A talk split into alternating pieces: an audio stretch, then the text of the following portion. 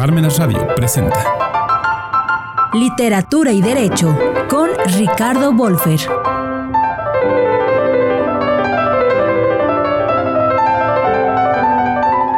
En la reciente temporada de El Metropolitan de Nueva York, transmitida en vivo en el Auditorio Nacional de la Ciudad de México, se presentó una de las mayores obras de Richard Wagner, la ópera Longrin. Una historia de símbolos, una historia de amor, de lucha entre el bien y el mal, y la actualización del mito artúrico hacen de la trama escrita por el propio Wagner una obra musical tan compleja que es entrañable al espectador. Sobre todo al darse cuenta que la primera parte del tercer acto contiene la escena de la marcha nupcial, cuya música se toca en las bodas religiosas de muchos países del mundo occidental, México entre ellos, con lo que se puede decir que todos somos wagnerianos, lo sepamos o no. Bajo la trama donde el rey Enrique I reúne a las tribus alemanas para expulsar a los húngaros de sus dominios, se enfrentan el bien y el mal en la figura de la bruja Ortrud y la inocente Elsa, quien pide ayuda divina para ser salvada por un caballero blanco, como el que ella vio en un sueño, y para evitar ser castigada injustamente de la muerte de su hermano. Esto cuando es acusada y se acoge al llamado juicio de Dios, desarrollado en una lucha entre caballeros. Así obtiene la defensa de Longrin, de quien se enamora y cuya espada enfrenta a la pareja de la bruja,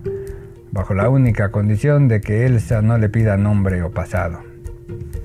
Triunfa el caballero y con él el bien, y cuando se dispone a casarse con Elsa, ella rompe su promesa, lo que lleva a Longrin a rebelarse regresar al lado del Grial y romper el vínculo terrenal con Elsa, quien queda devastada al perder a su amado, con todo y que la bruja y su esbirro han sido castigados. La versión presentada en el Metropolitan de Nueva York, con Piotr Rubexala como Longrin, Tamara Wilson como Elsa y Christine Gork como Ortrud, sorprendió no solo por las impecables interpretaciones, sino por la escenografía que evocaba una enorme cueva con vista al cielo, al infinito e incluso a las divinidades que intervienen desde un cielo preternatural. Mientras que los coros dieron la nota con un vestuario hecho con capas de seda que permitía mostrar el interior de las mismas. Divididos los coros, cada uno tenía un color diferente por dentro, de modo que al integrarse los coros o apoyar el desarrollo de la trama, se abrían las capas para dotar de inesperada vitalidad a la puesta en escena. Ante la fuerza del personaje malvado de Ortrud y la inocencia de Elsa, que la lleva al desastre y a Longrin a apartarse de ella, el coro y el rey nos recuerdan por qué Wagner era favorito de líderes europeos.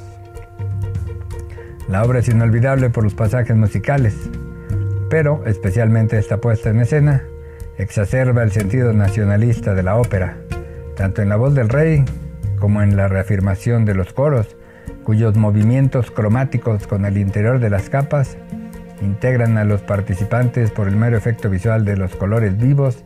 que se mueven en intención, no en ritmo, junto con la música majestuosa wagneriana. La belleza de esta música es propicia para el derecho al recordarnos que el mismo solo puede tener un sentido social. Si las leyes pretenden ordenar la vida cotidiana, separando lo útil lo que ayuda de todo lo que perjudica a la mayoría o al individuo en sus derechos humanos, la debida ordenación solo puede darse en el consenso colectivo. Los enfrentamientos de los líderes capaces de echar mano de estrategias indebidas no deben llegar a la colectividad. Los coros de esta época pueden verse como una extrapolación de la ciudadanía que, vigilante, se pronuncia sobre el destino de la sociedad, pero también como una conciencia que está por encima de esa población que parece solo contemplar el desarrollo de la petición del rey, pero que decide sumarse a esa lucha que terminará por integrar una nación. Esta ópera fascina porque la bondad y la fe logran que el mundo sobrenatural benefactor ayude a la inocente Elsa y al mismo tiempo otorgue una oportunidad al caballero Longrin para vivir el amor. Además, los símbolos del cisne y la paloma tan insertos en Occidente por los mitos nórdicos que han permeado en lo popular subrepticiamente y por la iconografía católica, nos hacen cercana este prodigio musical pero termina por ser una ópera que habla de la sociedad moderna y de nuestra necesidad de funcionar colectivamente. Seamos o no esos coros que cantan a través del tiempo para hacer de Wagner un músico siempre presente. Busque en Instagram arroba libros-de-ricardo o en inglés arroba ricardos-books. Gracias y hasta la próxima.